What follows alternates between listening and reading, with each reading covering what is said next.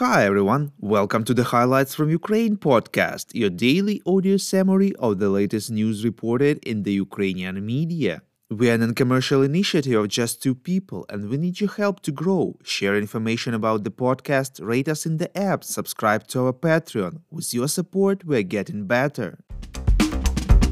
My name is Artem and here is the news. 314 days less the Russian invasion of Ukraine. President of Ukraine Volodymyr Zelensky informed in his video address that Ukraine together with its partners must strengthen its defense as Russia is preparing new mobilization. Quote, We have no doubt that the current masters of Russia will throw everything they have left and everyone they can muster to try to turn the tide of the war and at least postpone their defeat, unquote. Zelensky stressed that Ukraine has to disrupt Russian plans and any attempt at their new offensive must fail. This will be the final defeat of the terrorist state, believes the president of Ukraine. He had phone calls with the prime ministers of Canada, the Netherlands, the United Kingdom, and Norway yesterday. According to him, Norway is ready to help provide Ukraine with the necessary volume of gas for this winter.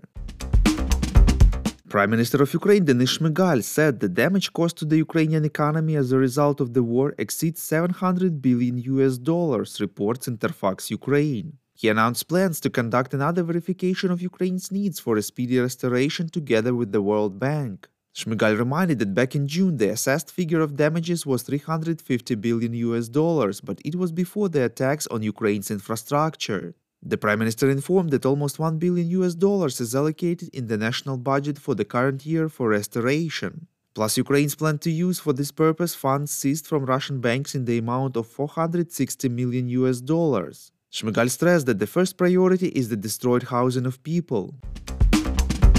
Turkish President Recep Tayyip Erdogan plans to hold telephone conversations with his Ukrainian and Russian counterparts Volodymyr Zelensky and Vladimir Putin on Wednesday, reports European Pravda. No details were provided on possible topics of these conversations. Erdogan last spoke with Zelensky on December 11th when they discussed Turkey's humanitarian aid, the Grain from Ukraine initiative, the situation at the Zaporizhia nuclear power plant, and the peace formula.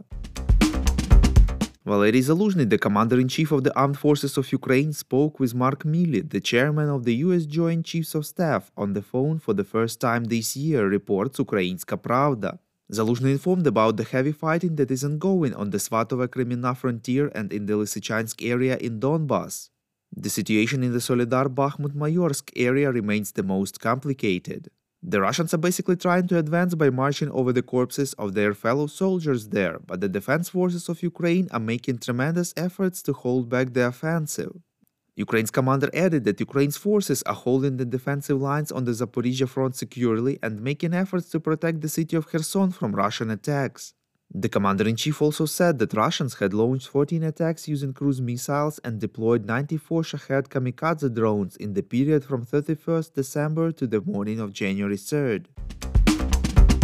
SpaceX's Falcon 9 launched two Ukrainian satellites into orbit, reports Censor. The first one will help to gather agro-oriented data and the second to obtain the performance characteristics of heat pipes in microgravity and identify possible emissions and advantages in the process of further development of heat pipes for various space vehicles.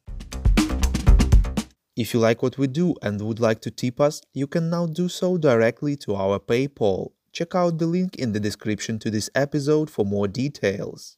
And as usual, you can subscribe to our Patreon. In gratitude for your help, we will give you access to a series of exclusive episodes on wartime life in Ukraine. We call on you to demand from governments of your countries to impose the toughest sanctions possible on Russia and its citizens to stop their invasion of Ukraine.